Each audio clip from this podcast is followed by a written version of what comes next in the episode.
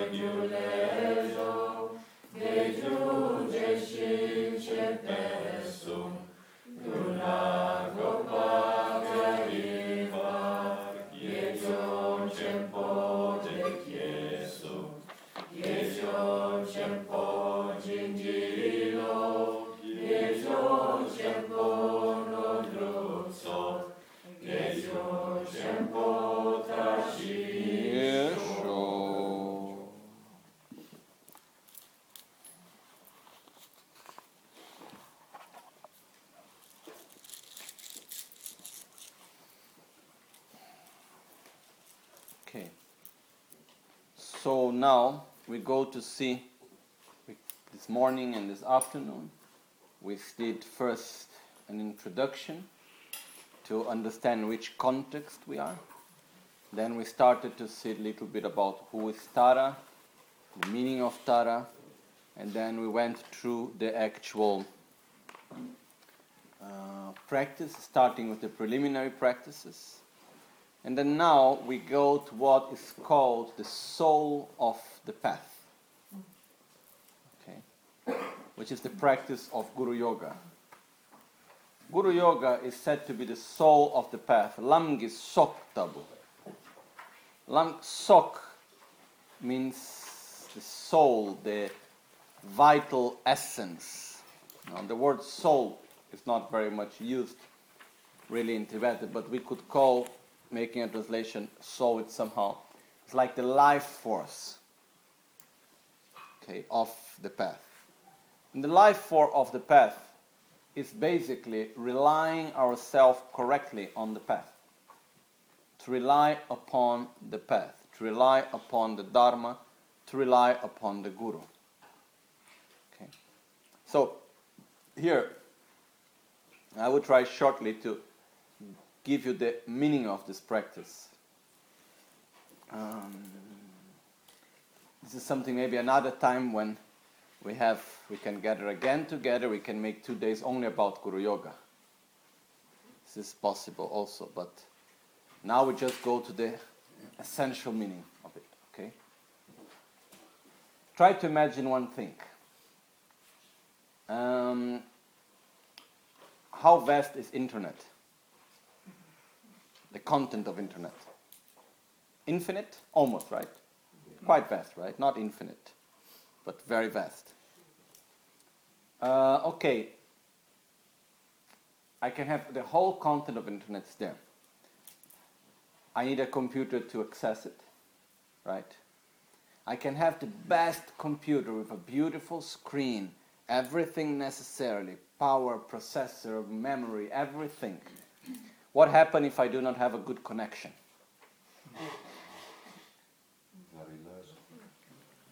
It's there going slowly, slowly, you know. Like I used to have in India in the first, when internet started in the 90, was around 99, 2000, 2001. Internet started to arrive in India. And we had this copper, how do you say, wires, you know. And they were just a pair of copper wires. And when there was windy, internet would go away because the copper wire would break from each other and go back again, you know. And you had that sound that I think oh, we all know the sound, but young people don't know the sound anymore. something that has a very special meaning, actually, this sound. You know, in the beginning was something very special, this sound, something is happening there, know. But anyhow, the point is that I can have the best computer, but if I, if I have a very slow connection, I cannot get much. Okay. Then having a very strong connection is very important.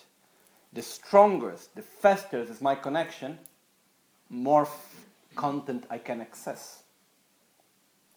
But then there is another problem. I can even have, you know, best computer, best connection, but I don't know what I want to see. I don't know if it ever happened to any one of you to be in front of the homepage of Google and not knowing what to put inside. if you don't know the right ans- question, you get no right answer. Okay, so the question is very important. So, what do we mean by all of this?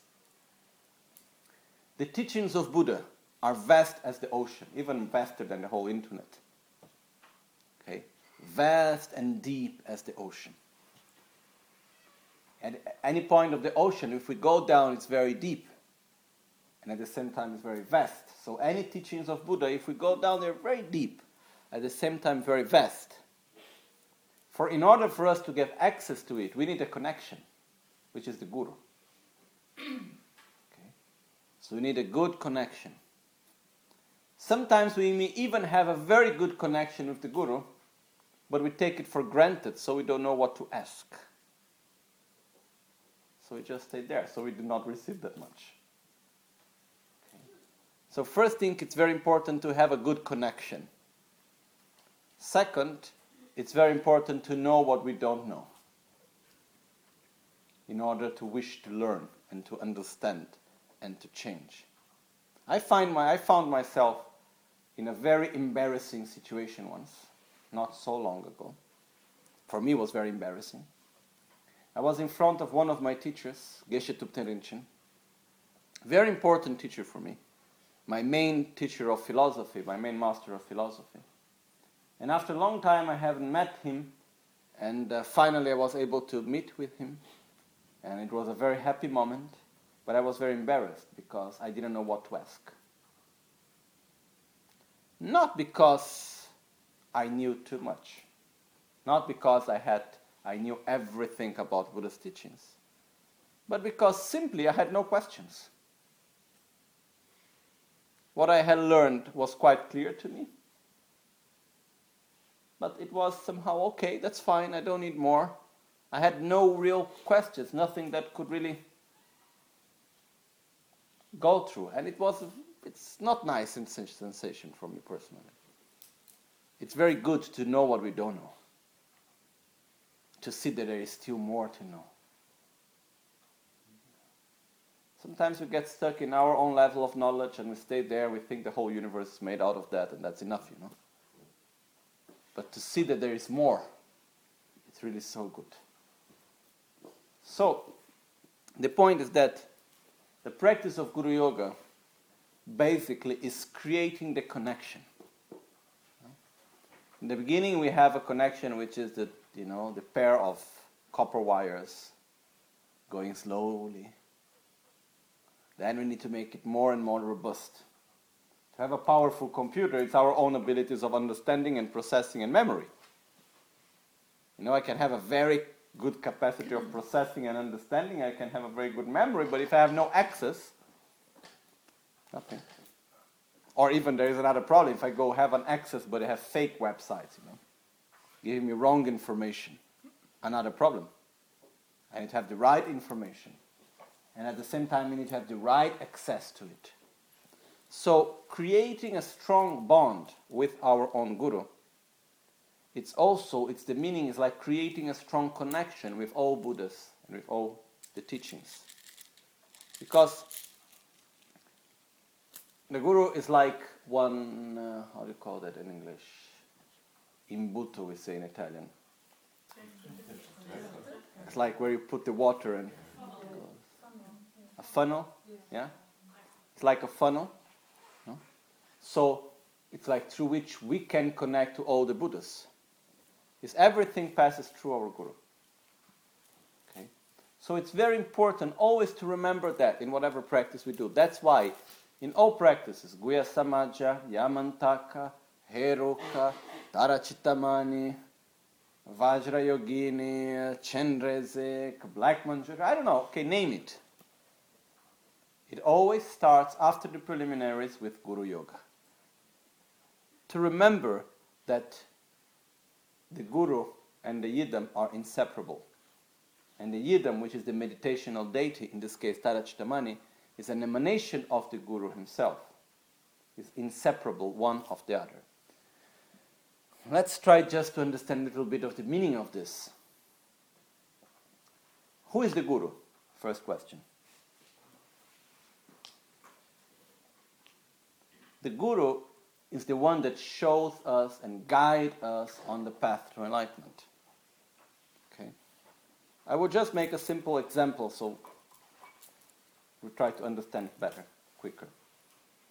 Let's say there is someone, very nice person, and he's a good doctor. I recognize his qualities as a doctor, but I like him very much as a person, as a friend. So what happened?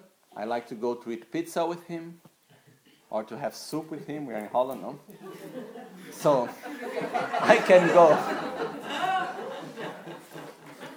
I like to go to have a nice walk and I like to talk about nonsense and discuss politics and just have a nice time together, have a friend. That's okay, no? But if I go to this great doctor and I see him as a friend and have pleasure staying in his company, is he giving me the right medicine? Is he taking care of my sickness? No. I'm not asking for it.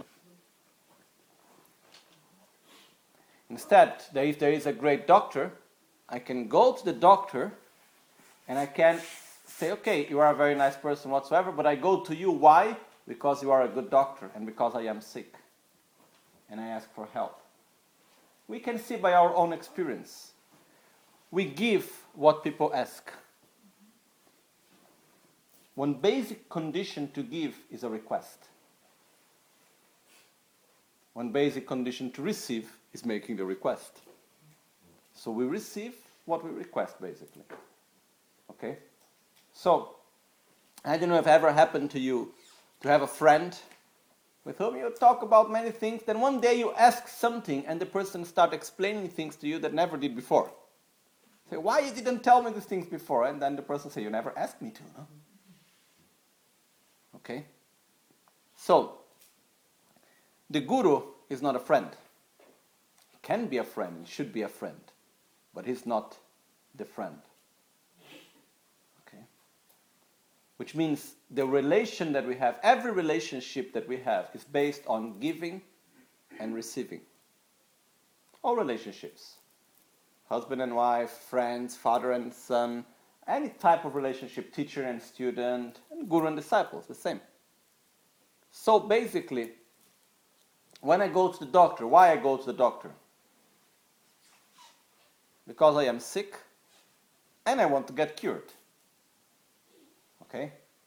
There are people that go to the doctor not because they are sick, they simply like going to the doctor. But most people, there are people that go to the doctor because they are worried of getting sick. This is another thing. Okay, most cases we go to the doctor, at least for my, when we are sick, right? We have a symptom and we go to the doctor. Is it important for us? Okay, another way. What's the most important qualities that a doctor should have? He should know well medicine, be able to understand what is my sickness, and give me the right cure. Right? Is it important what is his political ideas? Is it important uh, what type of music he likes? Is it important if he's nice to me or not? Yes. It's important that he's gentle to me, but he's not necessarily to be a nice friend, you know. I can have a doctor that is really, you know, putting my bones in the right position and helping me in many ways. But at the same time, he's a little bit like not the most sympathetic person, you know. He's not a person I would go out for dinner together with, you know. It can happen, no? And that's okay. If I go to dentist, what I am looking for? Someone that knows how to do my. Then, if he's a real nice person and gentle and funny and so on, much better. Hmm. But otherwise, what I'm looking for is a good dentist. Okay? So when we go for the guru, what we're looking for? What does that mean? Someone that guide us correctly on the path to enlightenment. So it implies that we want to go to enlightenment. It implies that there is something that I want to change within myself. That I want to eliminate my suffering. I want to eliminate my anxiety, my insatisfaction. I want to reach a state of satisfaction, of joy, of balance. And because of that, I go to someone that can show me this path. So, the strongest is the bond that I have with the Guru, the strongest the bond I have with my own spiritual path. One of the qualities the Guru doesn't need to have is to be nice and sympathetic and whatever. From the side of a teacher, one of his commitments is that he needs to be nice to people. They're like one of some of the commitments of the teacher is talk in a way that is gentle, put into practice what you teach, never give up on a disciple. There are different qualities that a teacher should have. But when we go to look for a teacher, when we go to look for a guru, we need to look who is who can show me the path. In whom can I trust? Then sure, there is another aspect, like Lama Gangchen is saying, Rinpoche is always telling, you know, saying, first of all, I am a friend.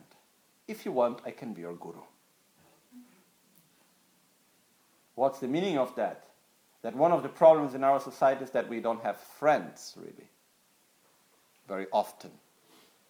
Hopefully, we have friends, but very often we don't have whom to trust really deeply. So before actually going into the path to enlightenment, first Rinpoche puts himself as a person to whom we can trust and that loves us. And this is so kind, so wonderful. Then secondly, okay, if you want to go to enlightenment, I can show you the path. Okay. But the point here is that when we talk about relying upon the Guru, it doesn't mean relying upon the physical person of who we call our guru.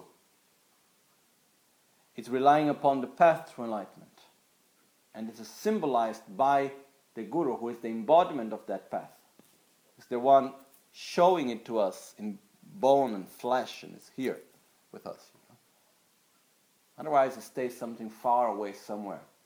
Buddha Shakyamuni himself chose not to make anything written but to give more importance to the oral transmission from master to disciple. Why?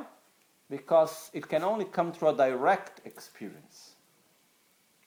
So, to stabilize this strong bond, to make it stable, to rely correctly upon the Guru is so important. It's not easy. Eh? It's not something automatic. And it's not something, okay, we explain it for Westerners and uh, in monasteries they have already. No, no, no. If we go in the Lamrim teachings, which is the gradual path to enlightenment teachings, the whole first part, which is quite long, is just talking about how to rely correctly upon the Guru. And it's very long. You know, the whole path to enlightenment is divided into two parts in the basis. How to rely, how to rely upon, uh, correctly upon the Guru. And the second part, once we have relied upon the Guru, how to follow the path. It's one of these, it is first basis. That's why to rely correctly upon the Guru, which means it goes beyond the physical person of the so called Guru it's, it has the same meaning how to rely upon the Buddha, to rely upon the path, to rely upon the Dharma, to rely upon the Sangha. It's all there. And to rely upon means to have real deep trust within. It's the ability to give up our own selfishness, at least with the Guru. It's to give up that mind that says, I think I know, according to my idea. In the beginning, it should be strong because we need to look and check and search. We should not accept something simply because it was said so. But once we develop this strong mutual trust, we should follow it. So, an interesting thing is that it doesn't mean giving up ourselves and putting ourselves into the hands of someone else. It's not that. Because the same process is the process of developing what we call the inner guru, which is our inner strength. So the objective is to become one and inseparable with the guru. It's not of creating a dependence on the guru. That's not the objective. Okay? So the practice of guru yoga basically is the process through which we generate faith, gratitude, humbleness, and uh, we rely upon Buddha, Dharma, Sangha, and the Guru that embodies it. And we make it strong, and it's a process that is not intellectual, it's from the heart. So we do this, and by practicing it more and more, it becomes more and more stable. And we see that all Tara, Guhyasamaja, Yamantaka, Heruka, any deity, any emanation of Buddha, it's one and inseparable with our own Guru because that's where it's coming from. Like a funeral, no? It's passing by the Guru. Everything is coming to us through the Guru. So, the word Guru also means heavy. What? Heavy. Heavy. Heavy, like weight, heavy, Yeah, light and weight. Why? Because it says that from all the relationships we have, is the heaviest one. Not that it's a heavy. I don't know if in, in English, in here you understand this, and like in Italian, when you say, "Oh, this is heavy," like, "Oh, that's difficult." Not in the sense. It's heavy in the sense of importance. What has a greater weight? Like if we put on a scale. Okay? Why? Because all the relationships that we have, they all have, there is a giving and taking, and at the same time, there is also an objective somehow. Okay? So, for example, if I go to a doctor, what's the objective? My, the health of my body. Psychologist, the health of my um, emotions and my psychological health. If I go to um, have the relationship with my friends, is the objective of having trust and help and uh, having someone that with whom I can exchange my good feelings and I can have fun and enjoy and so on. I have the relationship with my father and mother is receiving and being cared by and learning and so on. And also serving is also part of it. Okay? So, all the relationships that we have in this life, separately of the one of the guru, all the other ones, they are basic relationships that are of this life. The objective of these relationships are things that are only for this life, which is okay. the relationship that we have with the Guru, it's actually for something that goes beyond this life. Basically, is the one showing us the path to reach what we have always wanted since all our lifetimes, that is to be happy and eliminate our suffering. So there is nothing more important than that. So the guru is the heaviest, the most important one, not because of the person of the guru, but because of the importance of Dharma itself, the importance of the spiritual path itself. Itself.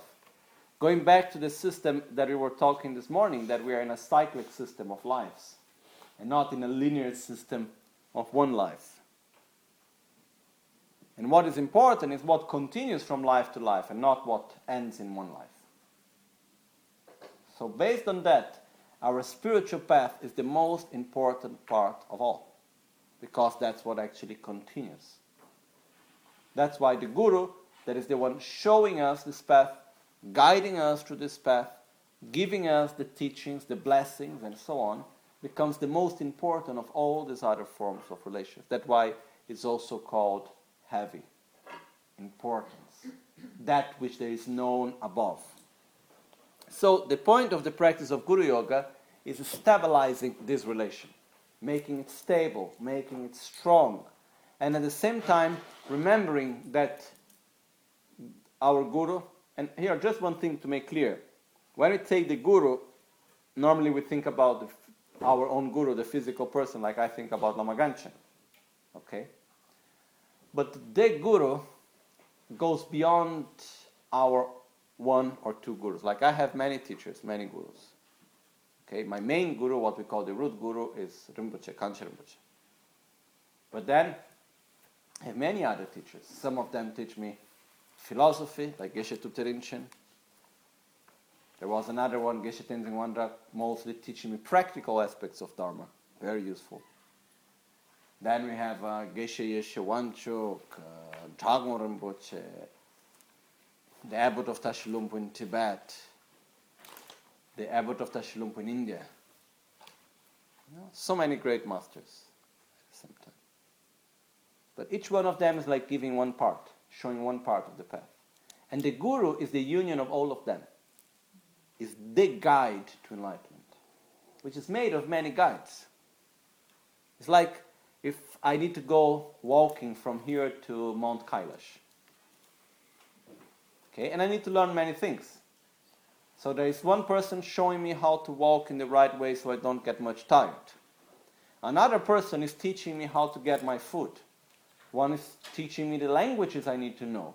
Other one is preparing my visas and showing me how to deal with this bureaucracy I need to do. Another one is giving me the map and teaching me how to read the map. And like this, I can go on and on and on. All of them together make my guideline to my path. Similarly, I can have many gurus, each one showing me one part, like in Borobudur, in the Gandavyuha, like 52 gurus. No? Showing each guru showing one part of the path. So it's like all them together make the guru, which means the guide. So they are all said to be like different sides of one same diamond. They are just different emanations of the same diamond, which is the same path to enlightenment. So it's just important to make this clear because sometimes people think, oh, the guru, we can only have one guru. Can I take refuge with another guru? Is there any problem on that? And this? in the beginning of our path, it's better to have not so many masters because we can make confusion. As we grow up in our path, the more gurus we have, the more masters we have, the better it is. Lama Tsongkhapa had more than 100. Okay. So there is no contradiction in this sense. Okay? So it's like learning from each one one aspect and seeing each one of them as one side of the same diamond, guiding us on the path to enlightenment. Okay? So when we do the practice now, what we will do is that we visualize the guru in the shape of our root guru, appearance as our root guru, the one that touches most our heart. Who is the root guru? We can have many masters, but the root guru is the one that is mostly able to touch our heart. Okay. This definition was given by Atisha. Atisha had many, many, many gurus. I don't remember how many now, but I know there were really many. And whenever the name of any of his gurus was said, he would always join his hands at his heart. But whenever the name of Lama Serlingpa from Indonesia was said, he would put his hand on his crown. And one day, one time, one of his disciples asked, Why is like this? And he said, Because all of the gurus are of the same nature and of same kindness. Then why do you put one, you put the hand on the crown, and other one's only in the heart? He's saying, Because the root guru, even though all of them are of the same nature, there is one of them that has the ability to touch your heart deeper, to which you have more gratefulness. So that's what we call the root guru. Okay? So, when we do now the practice of the Guru Yoga, we will do it with the visualization of the root Guru. Okay? Uh, one other way that can be done also is that we can visualize all our main root Guru and imagine that all our other Gurus are of the same nature, or we can visualize the Guru from whom we received the initiation specifically. Okay? Uh, but before that we start here, if we go back to the practice, page 15, we have first Lama Gyawa Shakya Tubala Chaltselo Chodo Kyasuchi or Jingila Buso Losangyawa Kungi Yeshini. This part is actually what we call the requesting the blessings of the lineage. Okay? So, here, if we like actually, after Losangyawa Kungi Yeshini, which is the mantra of Trijang Rinpoche, so we request the blessings of Buddha Shakyamuni. Then, if we like to make it longer, we can add a lot of prayers in between. Okay, but like make it not so long, but we make it a little bit longer. After Buddha Shakyamuni, we can request, for example, make Nimet Seveter Chechen Rezit Dime Kempe Wambo Jambelian Dubu Malu Jumse Sangwe Kanche Kebe Tsungyen Tsungkapa Losan Rabe Shabla Suwade Oma Guru Vajradara Sumati Kirti Siddhi Hum. Which is the prayer, request, and the mantra of Lama Tsongkhapa, which is coming from our lineage. Then you do the, we do the mantra of Trijang Rinpoche. Then we can also add here the mantra of Lama Gangchen. Locho sambo pagyu treshipa suje tempe tinla yangoda pegyu turo zambe ze barche pande swade oma guru vajadara sumati munisha sane karma uta vardanya shri bhadra varsamanya sarva siddhi but if someone of you may say, oh, but the mantra of Lama Gangchen is already inside just after. Yes. But the difference is that at this point of the practice, we are requesting the blessings of the lineage. The next point is where we are making the meditation on Guru Yoga. So it's two separate moments of the practice. Okay? One is consequence of the other, but there are two different moments of the practice. So as we do the request of the blessings of the lineage, we visualize that start from Buddha Vajradhara, then which is same as Buddha Shakyamuni. And then from there comes one to the other, like one is absorbing into the other. Until like to make it short, Buddha Shakyamuni Vajradhara, Buddha Vajradhara can absorb into Buddha into Lama Tsongkhapa, Lama Tsongkhapa into Pabongka Rinpoche, Pabongka Rinpoche into Trijang Rinpoche, Trijang Rinpoche to Lama Gangchen, and then Lama Gangchen absorbed into us. Okay? So, this is one example here. So, when we do this request, and uh, we do here the prayer request, requesting the blessings of the lineage. Normally, when we do the long prayer request of the lineage, we go for the li- near lineage, Remember, before I explained, we have the faraway lineage and the near lineage. We take the near lineage and we go the name of each and every master until it reaches the first master of the near lineage. Mm-hmm. And we request their blessings. Okay? And we visualize one from the other absorbing into the other, or each one of them absorbing into us. They're two different systems. Okay? So, after this, we start with the actual Guru Yoga. That's why we can also add here the prayer of Lama Gangchen, Locho Shipa. Then after that, we start with the actual practice of the Guru Yoga. Okay? The practice of Guru Yoga we do in the following way. We are seated in the seven postures of Vairochana.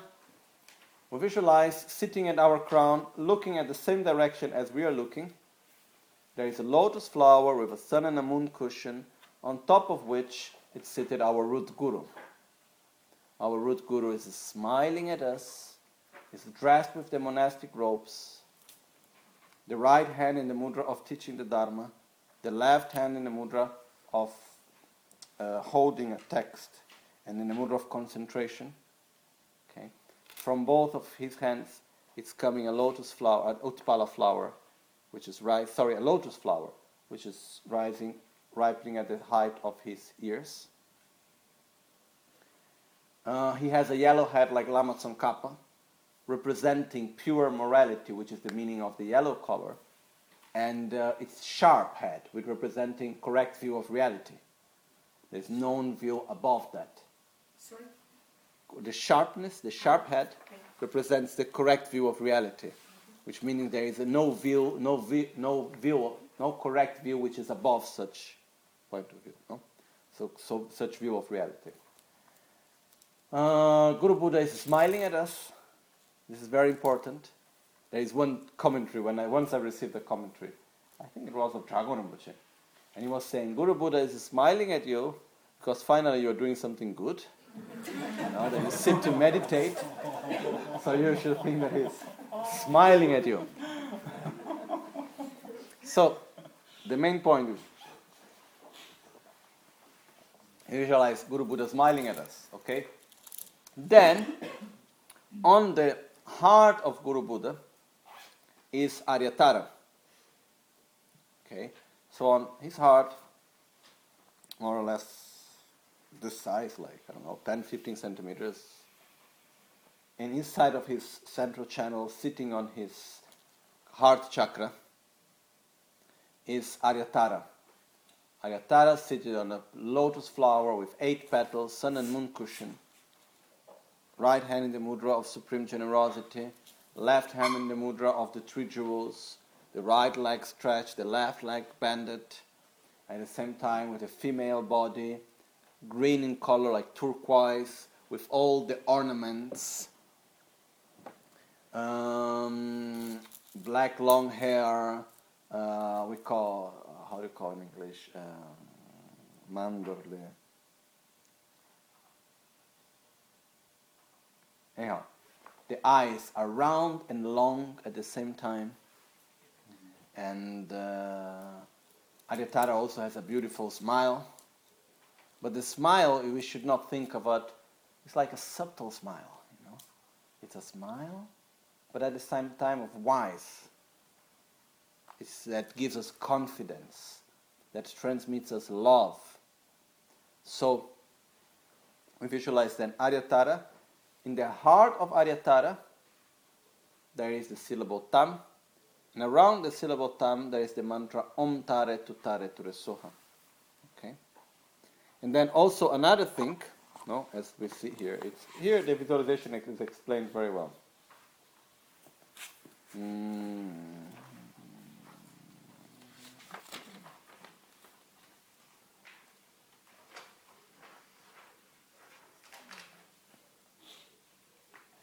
So on the five chakras of the Guru is also the six syllables Om, Ahum, So, Ha. Okay? So crown, throat, heart, navel, and secret chakra there is Om, Ahum, So, Ha. So we visualize Guru Buddha with Aryatara in her heart. We visualize ourselves as we are, so we don't need to visualize. Simply our ordinary way of being. Okay? And then we make the request for blessings. We make offerings, make prostrations, we make the seven limb prayers, and we make the request for blessings. So here, what we do is first we make the mantra of the Guru, Locha Samvapagi Rashi Pauma Guru Karma, and so on. And then we make the Tara mantra, requesting the blessings. And uh, here there are two ways of doing. One way is that first, when we make the mantra, we simply concentrate all our energy into requesting the blessings, which is, is a way of creating acquaintance, of getting more nearby, of getting. It's like, you know, there is a person that we never really met much before, and then we start talking, then we start looking, and we get more nearby, and then we get more acquainted with the person, and we get more same more intimate, slowly, slowly, so that they, until we get to a point where we look to each other and we know what we are thinking. Okay? We can feel the energy, we can feel the sensation of the other person. This is how it's possible through acquaintance, familiarization. So this is what we are doing as we are reciting the mantra Guru Buddha Aryatara. So as we recite the mantra, we are getting more and more near. So there are two ways of doing. One way is first we, we request the blessings and after we make the visualization. There is another way is that as we request the blessings, we make the visualization. So the visualization is that from the crown, throat, heart, navel, and secret chakra of Guru Buddha, Aryatara, our crown, emanates white, red, blue, yellow, and green light and nectar. This light and nectar go forwards and then bend backwards, absorbing at our five chakras. So we have white, red, blue, yellow, and green. Okay? Purifying all our negativities related to the five chakras, just as in self healing. Okay? It's actually the same visualization we do when we do Oma Guru Buddha Siddhi Hum in self healing. Same meaning. Okay? The only difference in self-healing Guru Buddha is in front of us, now is at our crown. Okay?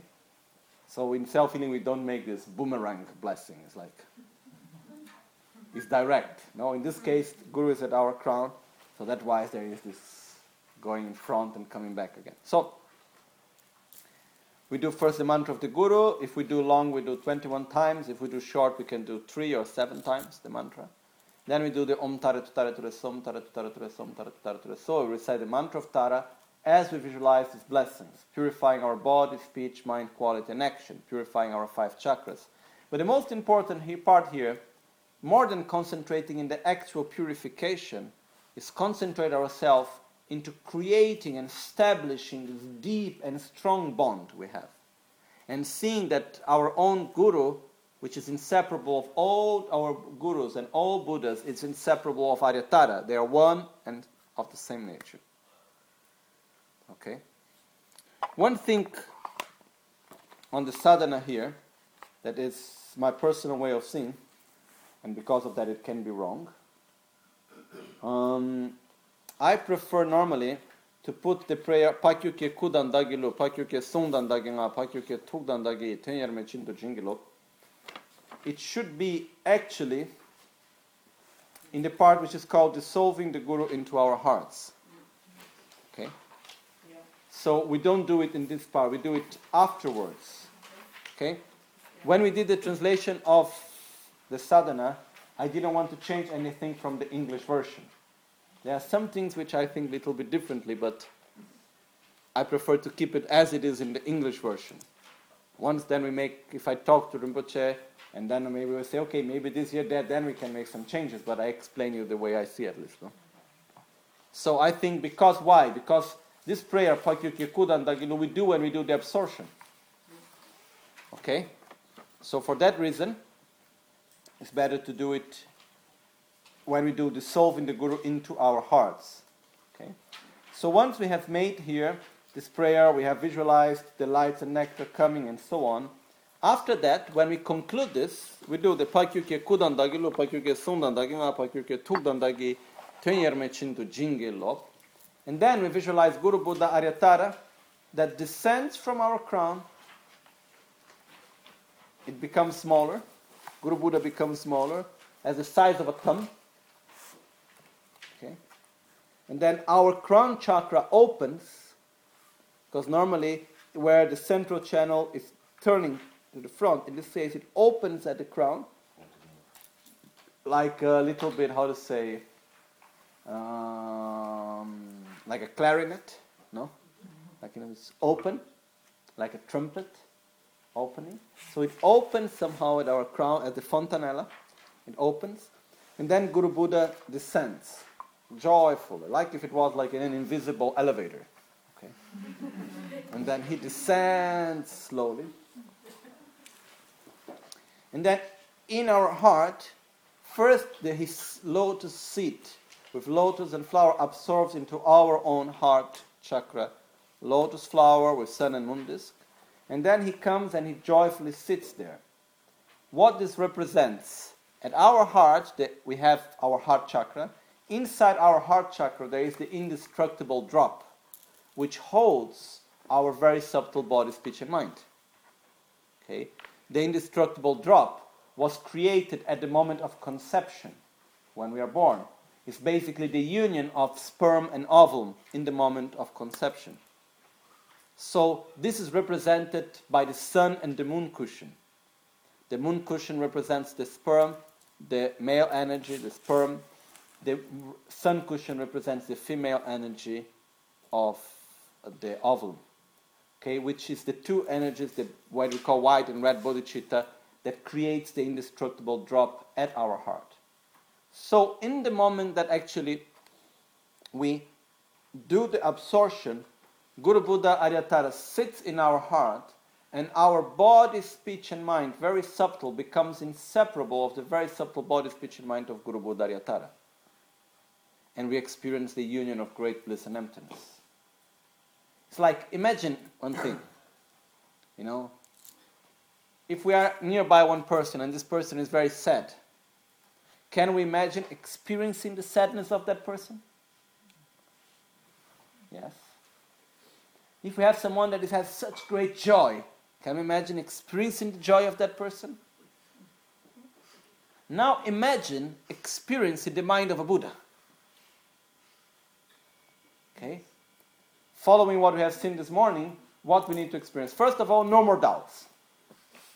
All realizing wisdom. Perfect equanimity. Pure state of mind we know how we are able to discern everything and we're able to perceive everything. First thing. All of this with great bliss. So, this is what we experience at the moment of Guru Yoga. By the end of Guru Yoga, when we do the absorption, this part of absorption we also call the absolute Guru Yoga. Okay? So, at this moment, is actually one of the most important parts of the practice as Guru Yoga practice if the Guru descends, sits in our heart, and we imagine it's like we enter into the mind. The mind of the Guru and our mind becomes one and inseparable, and our space becomes infinite. Our mind becomes, we experience this great joy and happiness and wisdom, and it's like it's endless. Okay? So, uh, it's very important to, and it's an experience that is beyond words. Okay, so we stay at that moment for some time in this union of great bliss and emptiness. So we stay in that state for some time, and then after that, then we come back again to continue the practice. Okay, so this is the part of Guru Yoga, and uh, we can go into much more details on the practice of Guru Yoga itself. It's a very important practice.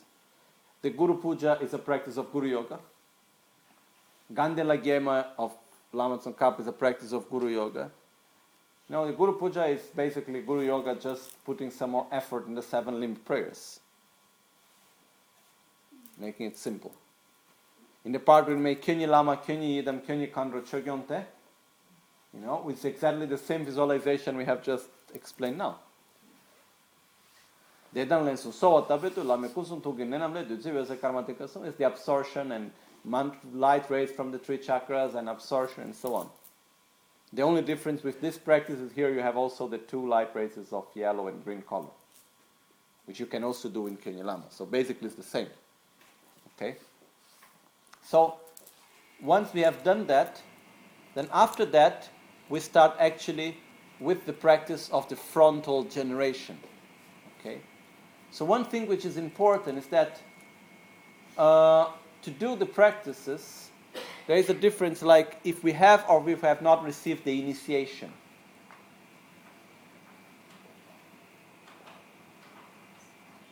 So, if we have received the initiation, then we can do the self generation. If we have not received the initiation, we should not do the self generation. This is the generally speaking for almost all practices. Okay? So what happens? Normally, if we have not received the initiation, we simply visualize in front instead of visualizing ourselves as the deity. When we have received the initiation, then we can visualize ourselves as the deity also. Okay? Then there are some exceptions, like uh, in some practices, if we have received a higher yoga tantra initiation, then we can also do the lower yoga tantra practices. There are some things like this, but generally speaking, to make it more easy for us to understand, we're doing this way. Okay? So what we will do is in the first part of the practice, after doing the Guru Yoga, we go to the part of requesting the blessings of Aryatara. So we visualize Aryatara in front of us, and then we go to request the blessings. Um, the text is very clear, so I'm not going to go into the details of what is written here, because we all, you all can read, so you can understand it clear. So I'm not going to read it for you. And um,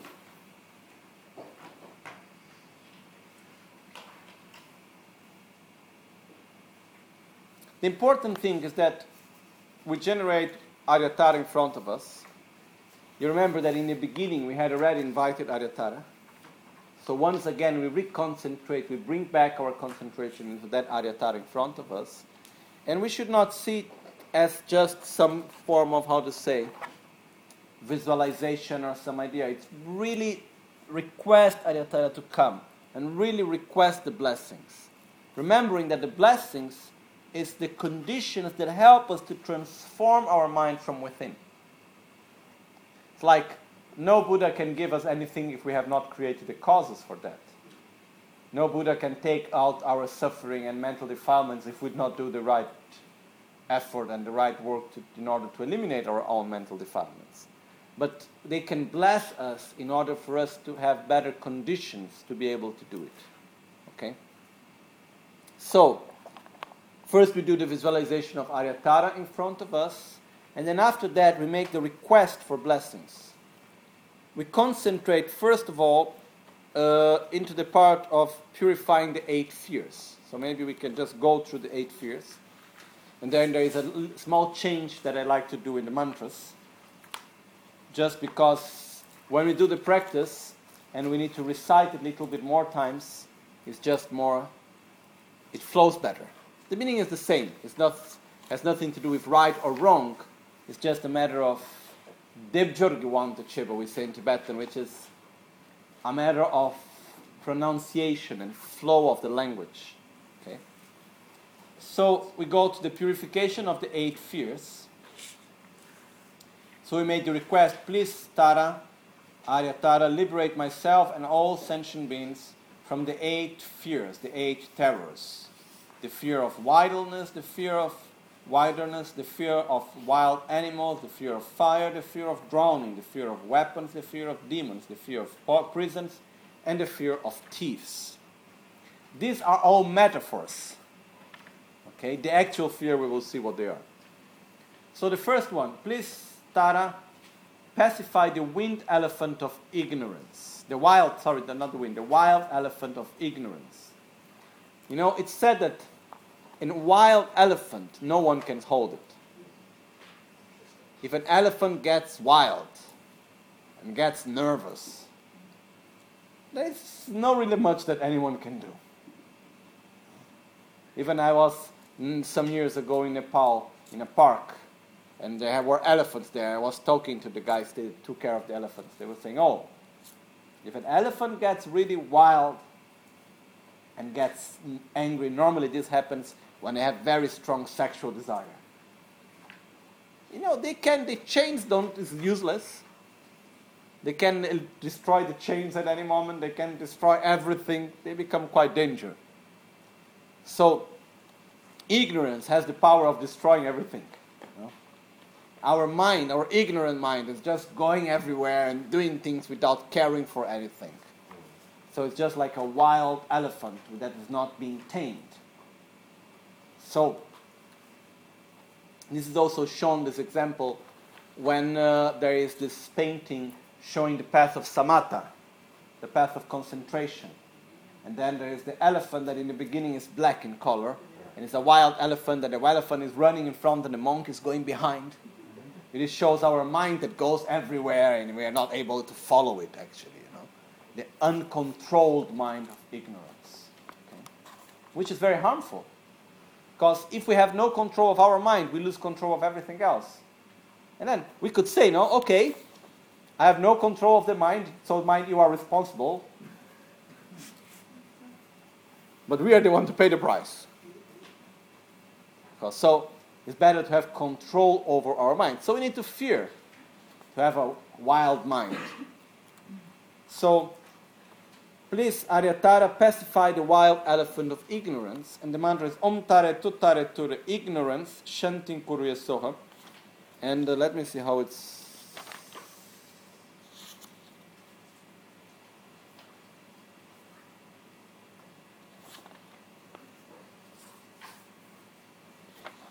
I am sorry because when the translation was being done, was asked if I had any corrections to do, and I forgot about the corrections that I had done already before. So there are still some corrections to add. Uh, it's not shintam, it's shantim. We need to change the I and the A. Okay? Because we specify, pacify, shantim means specify. Shintam, I have no idea what it can mean. But, uh, okay? Shantam. Shantim. Tim. Ah. The I and the So A it's- need to it's, uh, upside down, need to yeah, invert. Yeah.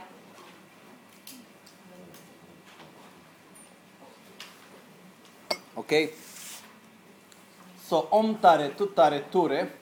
Then we have here onweg tendrik. I don't know how to say that. Shantim kuru yesoha. But here, instead of putting ignorance and so on, we can also add marikpa. Marikpa means ignorance in Tibetan. So because, you know, try to make the mantra putting the Dutch word. Om tare tare ture.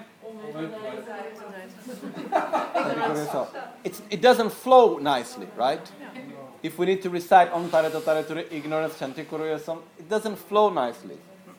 Instead, if we say Om Tare Tare Ture Marikpa Shanti Kuruyasoha, it flows nicely. The meaning is the same. Okay? Marikpa. Okay? P A. M A R I G P A. Marigpa. Okay? Which means ignorance in Tibetan. It's just because the meaning is the same, but as we recite the mantra, it flows better. Okay? So, this is the first one. And uh, as we recite this mantra, we visualize that there is light coming from the heart of Aryatara, coming to our heart, and eliminating all our ignorance. And here there is a different concept of fear. Normally, uh, in Tibetan, when we say, please eliminate me from the fear of, I don't know, thieves, okay? The request is not to eliminate me from the actual sensation of fear, it's to eliminate the thieves. okay? So the object of fear and the sensation of fear is like one, somehow. So when we say, please eliminate me from the fear of ignorance, it means eliminate ignorance. Okay? Because it's not, oh, eliminate me from the fear of ignorance. I want to have no fear of my own ignorance. It's not that the meaning. The meaning is that, please eliminate me from ignorance. Because the word fear, it means something that brings us suffering. So it's like eliminate me from the causes of suffering. So imagine that our ignorance is being purified and eliminated as we recite the mantra. Then we go to the next one. Um, please, Aryatara, pacify the demons of doubt. Doubt there are two different aspects of doubt. One is the aspect where we call having positive doubts. Positive doubts is basically having questions, knowing what I don't know. That's very good. The point here of doubt as being a negative doubt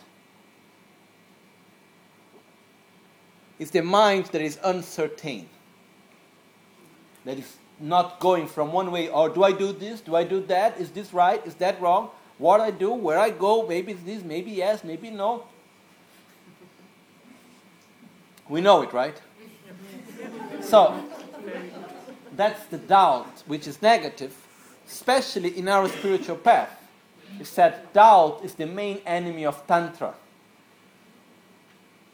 You know, if I go to meditate, and there, is Aryatara really coming here today? I don't know. Maybe yes, maybe not. Is this really going to work? Is, this, is the visualization right? No, it's like the story of the woman making soup of stone. You know the story? Yes, yes, yes. Is the story that. Okay, I tell you that. what happened is that there was this woman, it was the mother of a geshe in Tibet. And this monk, she sent her young son to study in the big monasteries in the center of Tibet. And after like 20 years of studying, he came back to see his mother. And when he arrived to see his mother, he saw that the mother was extremely poor. And she had no money to eat, no food really. But she would she have learned a mantra that someone taught her. And when reciting this mantra, she would cook stones and with water and make a soup of stones. And this it would become very tasty and a nice soup when making this soup of stone. And uh, actually, this practice it's written inside the Tengyur, Kangyur and Tengyur. It's written. You know, there are all types of mantras to do all the most strange things. They're all there inside the Kangyur and Tengyur. They're there. But like there is one mantra that Rinpoche taught me some time ago to when children need to be born to deliver quickly. There are all types of things there, you know, like a mantra to uh, help for children to sleep well during the night. There are all different types of things can be found in there. Techniques not to sleep, different things there. So there is this part of okay, how to make soup out of stone. So there is this mantra how to make soup of stone, but the mother of this monk, she was reciting the mantra in the wrong way. So he arrived there and he was so amazed that the mother could use the mantra and was really actually able to make the soup out of stone. It was working, no? And uh, so he said to his mother, Oh, mother, I'm so happy that you're able to do that, but actually, you know, you are doing the mantra in the wrong way. The right pronunciation is like this. He explained to her. From that moment, she developed doubt oh, on herself. So she continued to do the mantra, but it was not working anymore. So he came after one week because he went to see someone. He saw his mother very thin and weak. And what happened? Oh, the mantra is not working anymore. My soup is not coming out, you know. And then he understood the power of her faith and of her determination, of her certainty. So he said to her, Oh, mother, you know what happened? I did a big mistake. The mantra you were doing was actually the right one. I was wrong. So she got her confidence back again, and the mantra worked again. So, someone may ask, oh, it's not important, the mantra, can I say anything, wa wi ma wu, it works? No. okay? There is a reason for the mantras, there is a whole science behind the way how mantras are made and so on and so on. But the most important is our certainty, our faith, the determination of the mind. If we have doubt, we block. We get blocked by doubt. So when we sit to meditate, we should not have doubts if of inviting Aryatara, is she coming, not coming, is the mantra working, not working, am I making the right way, wrong way, you know? We should have no doubts. We should simply go straight. And when we have no doubts, we get what we want. You know, is the story also of the monk that were able to grow horns on his head. there was this monk, and he was from all the disciples, he was the most, let's say, stupid one. and he would never understand the teachings. The teacher need to repeat so many times, and he would never get at the point. And then one day, the teacher was about to leave for some traveling somewhere, you know. And was like walking by the corridor, and then came this student by him and said, Oh, great master, please tell me what's the practice of my life. And the teacher just passed by and made a joke or say, grow horn in your head, you know, meditate to grow a horn on your head. he was making a joke of him, he was making fun of his disciple. After he came back of the trip, like a few months later, he didn't see the disciple anymore around. So he thought the disciple got upset. He was a little bit sad. Oh, maybe I was a little bit too much the joke I made on him. No? So, some three years after, he asked his disciples, Have you heard anything anymore about that disciple? Oh, yes, we can look for it. And then after they heard that, oh, they, someone say that he went to the, this mountain nearby here, he meditating on a cave. So they went to look for him. When they reached there, they saw him that he had this horn. And then they came back to the teacher and they said, oh, yeah, he's there and he's meditating and he's got his horn out of his head. Okay, so then come there and tell him to come here. They went to call him, but he couldn't get out of the cave because of the horn. so at this point, what happened is that he, actually came back and they told him, and they said, okay, now tell him to, that I tell him to meditate, that he should eliminate the horn of his head. So in three days of meditation, he was able to eliminate the horn. And he came back. And when he came back, his concentration was perfect, his mind was clear, and he was able to learn the teachings and to meditate, and he got the realizations much before all the other disciples that thought to be very intelligent. What is this showing us? The power of determination and faith. When we have no doubt, we go and we get. You know? Another story, because then we finish this with the stories. Another story. One similar story but different. No, if it's similar, it must be different. And what happened? So what happened is that there was one master with a disciple that was also a little bit like not the best of all his disciples somehow, always making nasty questions. And then at one point, you know, the master was walking and then in the middle of something came the disciple and said, Oh, great master, can you please give me the mantra of my life? He looked to him. This disciple had big nose, very porous, you know. And then he looked to him and he said, Your nose looks like a rudra. Rudra is this Indian seed, fruit that they make mala out of it. Like big and red, full of holes.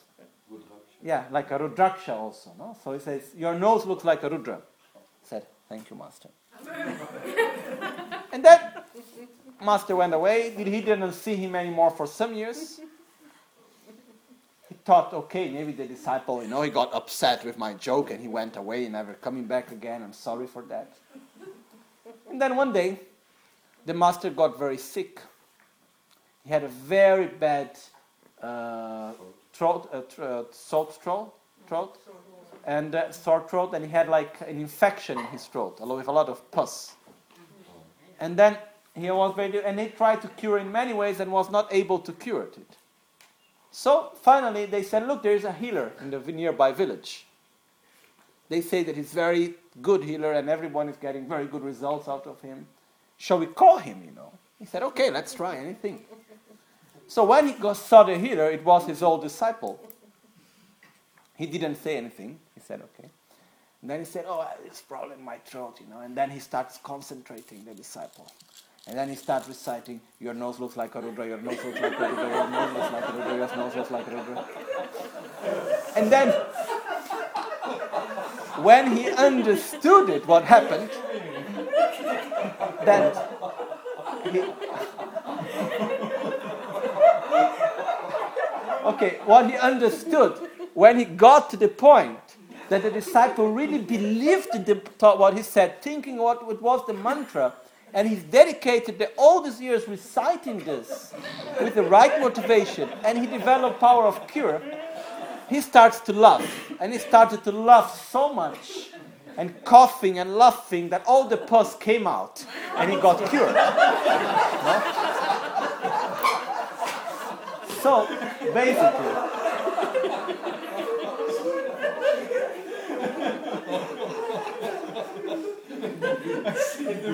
okay, so what happened is that the point here is that the power of faith, the power of determination, and on the other side, the power of doubt. Okay? Doubt is taking away our certainty, it's taking away our path. You know?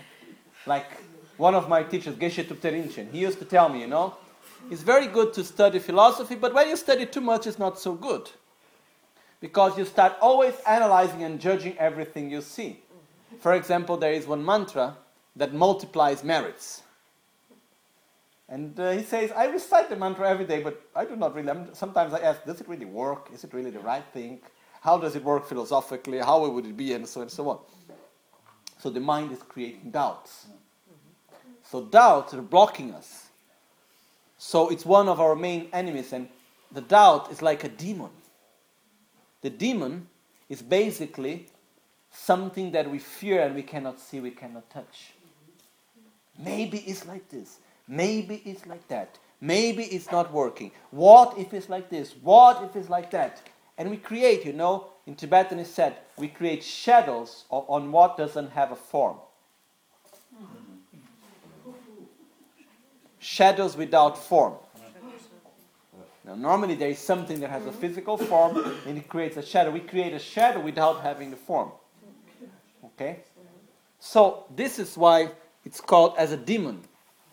Demon is something that we don't know if it's there, if it's not there, and so and so on. You know?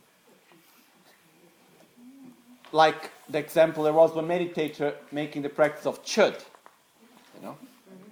Then when you do chöd, you call the spirits to come. You know? And uh, as he was doing this practice, what was this?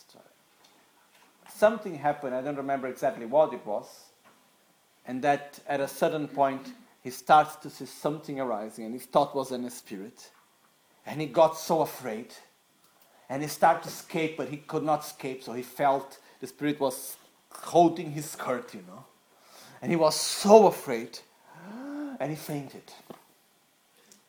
The next morning when he woke up he saw that the light that was coming was from the candle offerings that he did and with the fire it was almost going off and was this little fire he thought was the eyes of some spirit coming back and with the shadow that was created.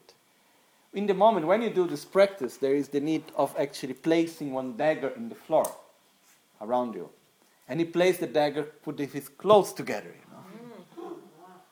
So he thought was the spirit, and he was so afraid he even fainted out of it. But actually it was his own dagger on his cloth.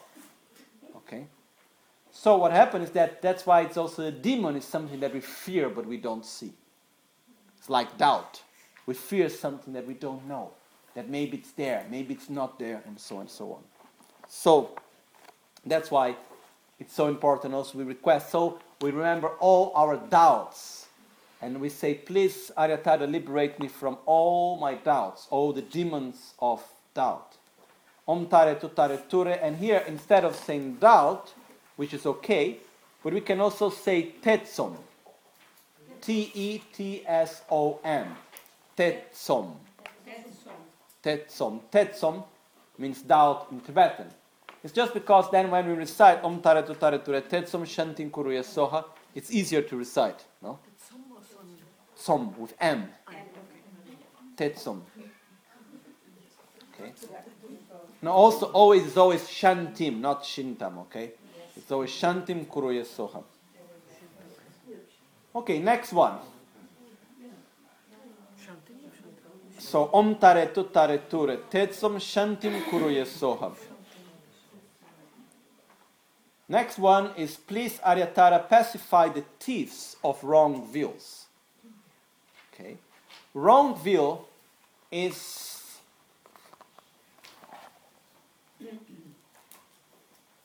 First of all, how does a thief works? Take away something that we own without showing it. Okay, there's two different ways. There is a tif, and there is I don't know how to say in English. Uh, in Tibetan, there is two words. One is what we call kuma, and the other one we call chakpa. Kuma is a tif that goes in silence, and he steals without showing. Chakpa is the one that goes and shows you the gun or uh, the knife and a robbery. You know, it's like it's like a robber, a thief and a robber. Okay. So here is the thief. It's not the robber. The thief is something that takes away what we own, and we only understand once we don't have it anymore. Okay. So the wrong views take away from us the what we have most precious without showing us. So, what are wrong views? Is wrong certainties. For example, thinking and believing that law of cause and effect does not exist. It doesn't matter what I do. The important thing is I don't get caught. No? How many people think like that? Thinking that there is no continuation after death. Having this view that life starts at birth and ends with death. This is a wrong view. It takes away our possibility of our spiritual path. Okay? So these are some examples of wrong views. What was the third one? No, I said two. Huh? Taking away the certainty of our spiritual path, for example, no? Is the fact of not believing in the continuation after death, not believing in reincarnation. So these are some examples of wrong view. Basically, there are 64 different types of wrong views. Okay? Which is also like grasping at inherent existence and not believing in the interdepend- in interdependence, not believing in uh, impermanence, grasping at phenomena as being permanent, and so on and so on. It's a very long subject. But they're all these forms of actually wrong views.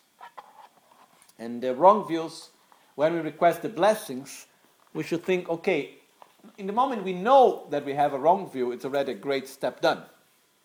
The problem is when we don't know and we are sure about it. It's the most difficult of all. So we request the blessings to Aryatara, please eliminate any wrong view I may have, even without knowing I have.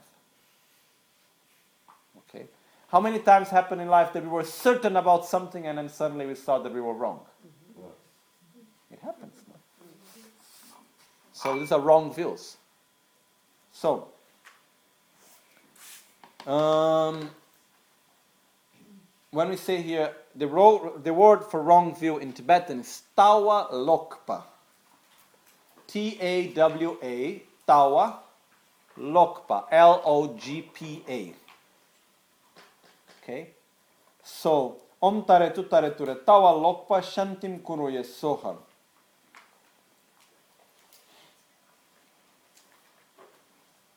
Uh, then we go to the next one.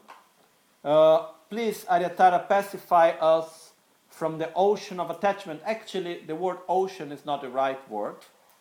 It should be the river of attachment. Okay? Uh, sometimes the translations, like that the word in Tibetan for river and ocean, are very similar. So, basically, how strong is water? Very strong, no? Maybe one of the strongest forces that exist in nature. If water comes, nothing can really stop it. And it takes everything with it. So it's like a big river, like attachment, desire. Actually, whenever we see, like in this course, attachment, the right word will be attachment and desire. Because in Tibetan it said de chak. De means desire, attachment, chak means attachment. It means to project our happiness in what cannot sustain it, and once we have it, we don't want to let it go anymore. It's to want and to grasp. The desire aspect is the aspect of I want, and uh, the attachment is the aspect of not letting it go, of grabbing at it and not letting it go by any means. Okay? So this is basically what we mean by attachment and desire. So it's like a big river because it takes everything with it. When we have very strong desire, it just goes and it takes everything with it. There is no explanations, no idea. It just takes with us everything that goes. It's a very strong energy. It's a very strong force. So, in this way, we know quite well attachment and desire, so we don't need to go into details. So, om tare tu tare ture döchak, D O C H A G, döchak, D O C H A G, döchak. So, om tare tu tare ture döchak, shantim. Then we go to the next one. Please, Aryatara, pacify the flames of hatred, the fire of hatred. Anger, hatred, destroys everything that is positive. Anger has the ability of destroying friendship, destroying our own health, destroying the relation we have with other people, and has the ability to destroy the positive energy we generate. Okay. So it's compared to fire. No? The water, when a big river comes, it takes everything with it. The fire spreads and leaves nothing. Okay? So the fire of anger eliminates everything that is positive. It destroys everything that is good. No? It's like if there is a person that we really like, the person is intelligent, the person can help us in many ways. We can even trust this person, but this person is always angry, very often nervous. Do we like to be by the side of this person? Oh, yes, you helped me a lot, but. You can explain me very nice things, but. It's not nice. We don't feel comfortable. No? The fire of anger really burns away all our friendships, everything good we have in life. It's one of the worst aspects that we can cultivate. It destroys our own positive energy, the merits we create. So that's why it's compared to the fire. So we say Om Tare Tutare Ture Shedang Shantim Kuruyoso. Tibetan it's called Shedang. S H E D A N G. Shedang. Okay? So Shedang or Kontro, but Kontro is more difficult to say. So use Shedang. Om tare tu tare ture Shedang Shantim Kuruya Soham. And we imagine that as before, the white light of Tara come to our heart and eliminates, actually a turquoise light comes and eliminates all our anger. And when we talk about the anger, we should not only imagine the anger we are feeling right now, if we have any, but should go deep inside all forms of anger and the imprints of anger that are there but we don't see right now. Okay? Then we go to the next one, which is please Aryatara pacify the wild lion of pride, arrogance. Okay? So when we talk about the wild lion, the lion is said to be the king of the forest, you know, also in the same old Indian Tibetan mythology. It's the same way. And uh, it's very proud, it's very arrogant. So he doesn't accept anyone to show him anything. He doesn't accept really help from anyone. It's always showing, I am the best. And because of that, he stays full. Because he's not able to learn from others. You know? So arrogance is seeing ourselves as superiors, seeing ourselves as better than others, and not in this way not being able to learn. And the more we are arrogant, the more we suffer. Because the more I am arrogant, the more it will be difficult to find a position where I feel comfortable. It's like if I am used everyone to say how wonderful I am. Then one day I am in a place where no one is saying how wonderful I am. I suffer. No? If I am used that I need to have a special place to sit, people need to carry me for one way. And then suddenly I don't have that anymore. I suffer. If I think that, you know, I know everything better, I am, I am superior, and no one is recognizing that qualities, I suffer. The stronger is my pride, the more I will suffer, the more difficult it will be, the less satisfaction I will have. The stronger is the arrogance. I prefer the word arrogance. Because pride is also positive pride. Which is good self esteem. That's positive. But arrogance is not good. And the word in Tibetan exactly means to feel superior to others. So it's arrogance, the right word. So we request the blessings to eliminate arrogance, which means in Tibetan nga gyal, nga n g a, gyal g y a l, nga gyal. Nga means I, gyal means king. I'm the king. That's the word for arrogance in Tibetan. You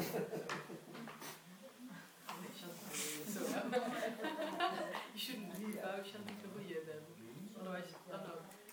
Shantim Kuru, yes. No, yeah. If you if you say Omtara Tutara uh, to the Nagya Soha, then you're saying I'm like a king. Yes, you should put Shantim Kuru Yasoha. Om tare tu tare ture nga gyal Shantim Kuru Yasoha. Please specify the pride, the lion of pride. Okay? Uh, then we go next one. Om tare tuta. Oh, please, Aryatara, specify the prison of miserliness. Prison of miserliness. The prison is what does not allow us to have freedom, no? Which blockages us. And what miserliness does? We, are, we become poor. We can have so much. When we are miserly, we have nothing. No? Because to be generous means to share. Why can I give? Because I have. If I don't have, I don't give. When we don't give, when we are miser, it means we are so much worried to lose, not to have, not to have enough. And we are, have this fear that is together with it. So at the same time, it likes, we become prisoners of the things that we believe to own at the same time through our own miserliness. Okay. So this is that's why it's also related as a prison. It's using the metaphor of a prison, of not having freedom. Freedom from what? Freedom from our own wealth, freedom from our own the things that we are supposedly owning, to be free from it. Ah. You know? Instead of being attached to it. Because the more miserly I am, the less I'm able to let it go. So I become a prisoner of the things I have. Comes to my mind these images of people that have this compulsive attitude of buying things, and their house becomes like mountains, you know, like, like everything, and they're not even able to move anymore. So much suffering there. It's like how much? And you know, if we look, we have very often we relate to things not because of their use, but because of the need to possess them. And that's a big mistake. Okay. Things exist to be used. They have because they have a function. So if I have something, why do I have it? Because I need to use it for something. Because there is a reason. Even if it's something that the use of it, it's that I feel happy that I have it. At least make it clear, no? That's the use of it. But the best is that the, I have things because there is a specific use for it. But we like very much simply possessing. And the more we possess, the more we are tightened to it, the more we are imprisoned by what we possess. Because the more I have, the more vulnerable I become. Because the more I have, in more things I project my identity, myself, and more easy I get harmed and hurt. Hurt. You know? And an example of this idea of possessing that we have at these days, you know, like there is this idea of people downloading music, for example, and movies. No, there are some people that have maybe I don't know three, four hard drives full of music. That if they listen to the music their whole lifetime, they need maybe what five lifetimes to listen to all the music there is in there. And the question is, are you always, are you going to listen to all the music? The answer is no. Then why do we do that? Basically, because of the pleasure of owning, which is a total illusion. So, if we simply change the paradigm, I have because I need, because there is a function, because there is a need, not because I simply want to own it. So, we already start not being anymore slaves and prisoners of the things that we own ourselves. Okay? And by doing that, we start to become generous because it's part of something we share. We, we give a function, we make things to work. So, uh, the word mindfulness in Tibetan is serna. S E R N A. Serna. Okay?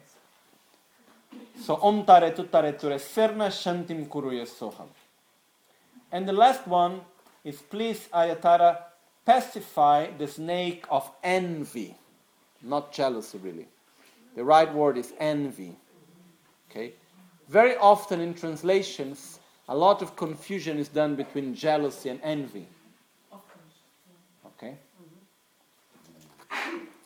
Um, jealousy is the fact of generating aversion towards something or someone that I see as a threat to what I believe to possess. So when we talk about jealousy, I believe that this is mine.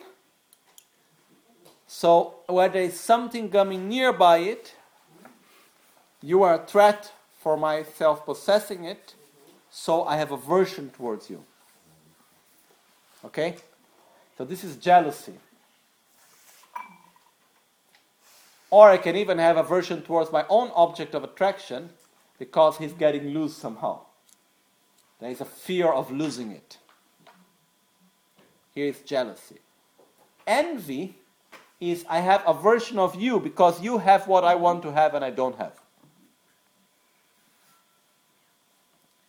It's very different, actually. And in the word in Tibetan used tratok, it's actually that when we go to see the definition of tratok, it's envy. Okay, it's not jealousy. So it's to have aversion of someone because this person possesses something that we would like to have and we don't have. Tratok. T R A T O G. Tratok or D O G. Tratok. Okay? So, om tare tu tare ture tratok shanti kuruye soha. So, why it's similar like a snake? Because the snake is the example of an animal that comes in silence, slowly behind without seeing it. And when we are not even able to sit there, it bites us. Okay? Similarly, the mind of envy it gets slowly behind and between, and when we see, we are already inside of it. Okay? And it's very harmful also. So we need to be very careful to eliminate it. Okay? So, based on that, we have here, which are the eight fears. Okay? So you see here, we have also the visualization, which is explained. As a result, to recite this mantra request from the ring finger of Aryatara's left hand the mudra of the true jewels, a white tube of light, the thickness of a straw, emanates and enters the Brahma door. The Brahma door is the uh, word means mean for the fontanella. Okay, this is called the Brahma door of my crown. Inside flows white nectar like a stream of milk, filling up my whole body. It cleanses and purifies the whole mass of my negativities, obscuration, faults, and stains. My body becomes clear like a piece of glass, of crystal, actually. Okay, clear as crystal. So, because the word for crystal and glass in Tibetan is very similar, so sometimes there is some confusion. So here, is the important thing is that we, as we recite the mantras and we make the visualization, we concentrate on each one of our eight fears. The important thing is we should not think of the fears as something abstract. Oh, eliminates the fear of attachment and desire. Yes, attachment and desire is so bad. No, of my attachment, my desire. I need to go back deep within. Remember what is my attachments? Where is my desire? Okay? So, one important thing as we do this, we can do in the following way to make it more effective. We start with the first mantra that is ignorance. And first of all, we remember our ignorance. We try to make clear to ourselves our own ignorance. What, where am I blind? What do I don't know? Where I'm not able to see? Where do my mind get blocked? And then, as we recite the mantra, we imagine that this ignorance is eliminated. Then, after that, as we go to doubt, we remember our doubts. We bring upon, we wake up the mind of doubt. And then we make the mantra, we visualize, and it eliminates our doubt. The same thing we do with our desire, unlimited desire, unlimited attachment. We do it with our hatred, with miserliness, and so on. We let it arise, and then we do the mantra and we eliminate it. Okay? So it's very important here for us actually to do the practice related to our own reality, not to an abstract reality somewhere of the eight fears.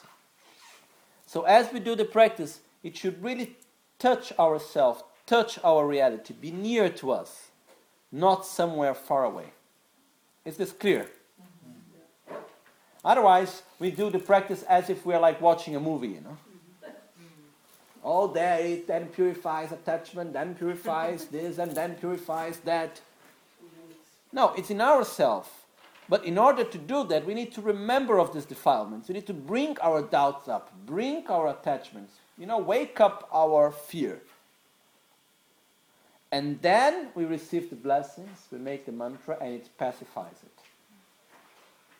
So the antidote must always be applied where the poison resides. So for that, we must see our defilements, see the poison, and apply the antidote. Okay? So this is something that it's very, very important. Otherwise, we do the practice and we are just there. And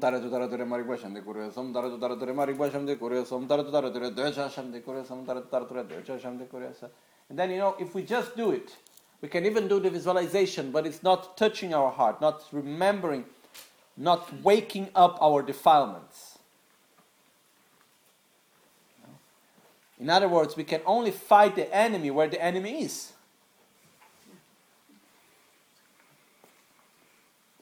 So, one of the main things of fighting the enemy is knowing where the enemy is, learning how to take him out of his hiding place.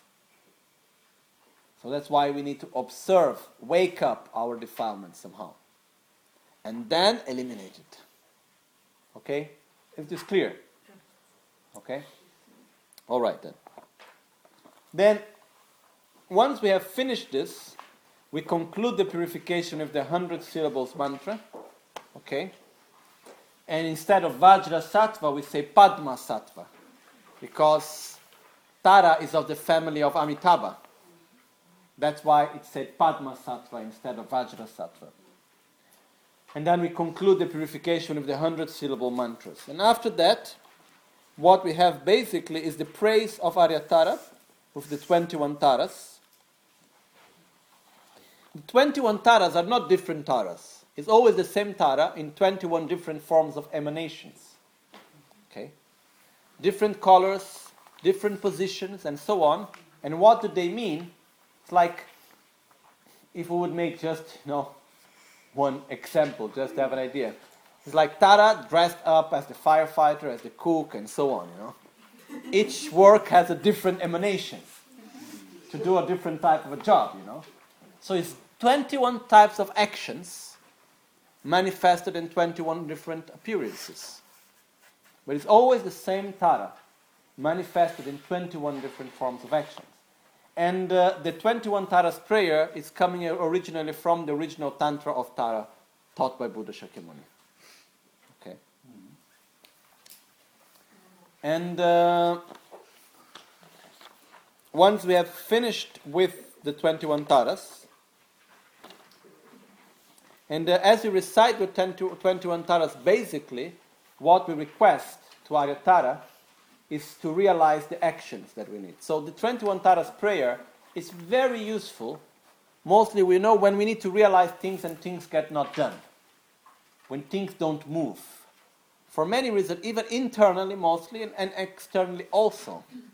So it's a practice that is done in all monasteries everywhere, reciting the 21 Taras for a very long time, many times, and it helps a lot to move the energy, to make things happen. Okay? So, in this sense, it's very important. And as we do the 21 taras, there are many different visualizations of the 21 taras together with the main tara, but we don't need to go into that details. Even if we simply visualize green tara in front of us, and then as we recite each one of the mantras, we can visualize again light and nectar coming to us and realizing the different actions of Tara, helping us in different needs that we have, eliminating our interferences, helping us to generate joy and effort and so on. Okay? And when we talk about interferences, we have external, internal, and secret interferences. External interferences are people,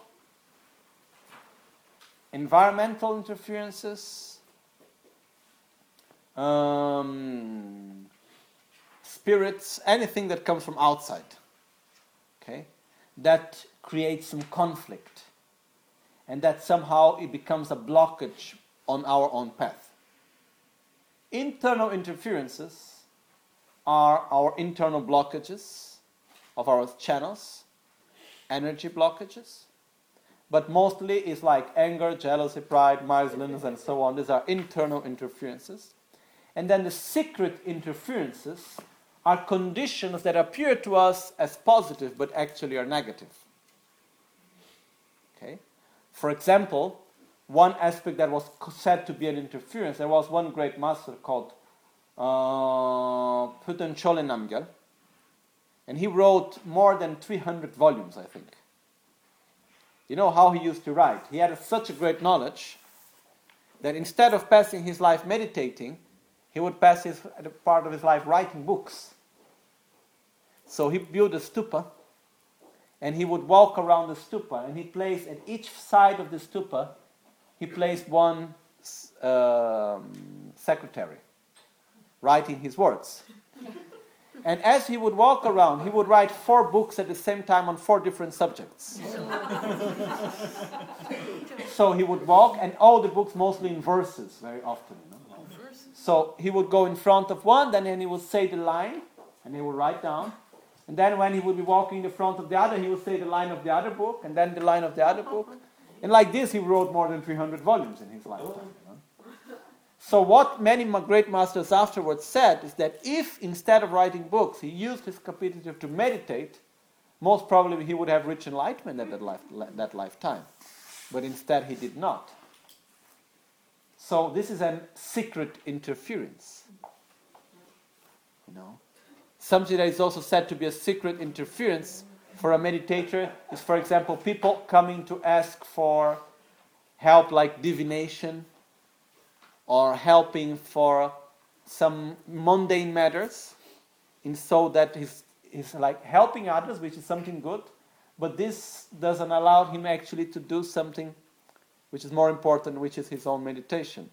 So there are different forms like when something appears, appears as good, but actually it's an interference to do something even better. These are secret interferences. Okay? So, uh, this basically, we imagine that these interferences are purified, and then we get all the conditions external, internal, and secret conditions to realize what we want.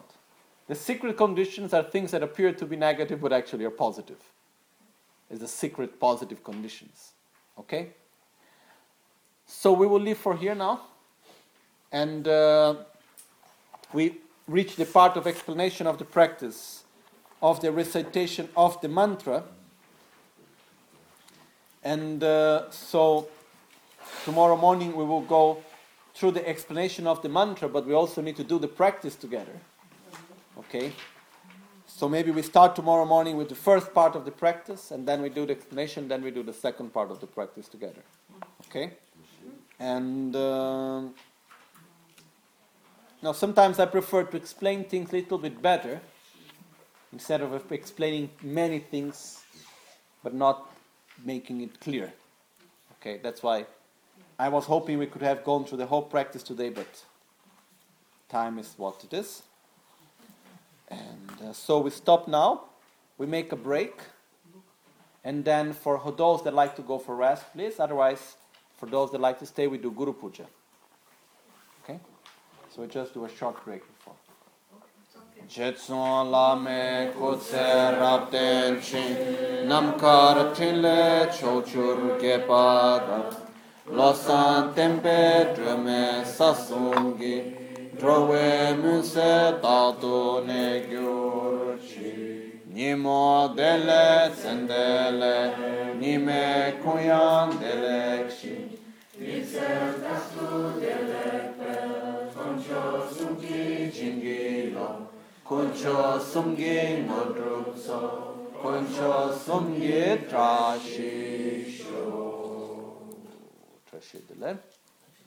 thank very much for everyone Thank you. then tomorrow morning what time we start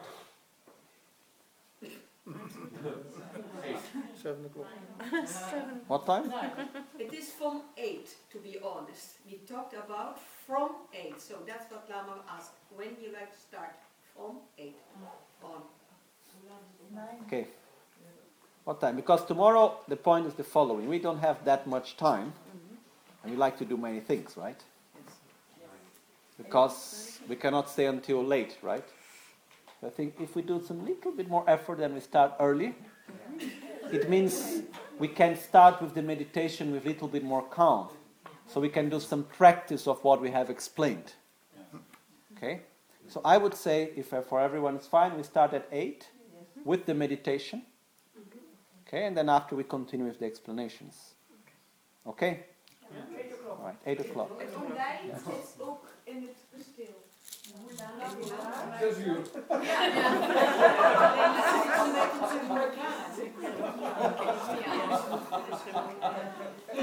A practice at 7 is okay. Is, is breakfast ready at seven? Is breakfast available at seven? Try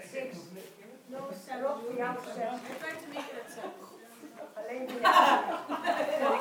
Thank you. Okay, welcome.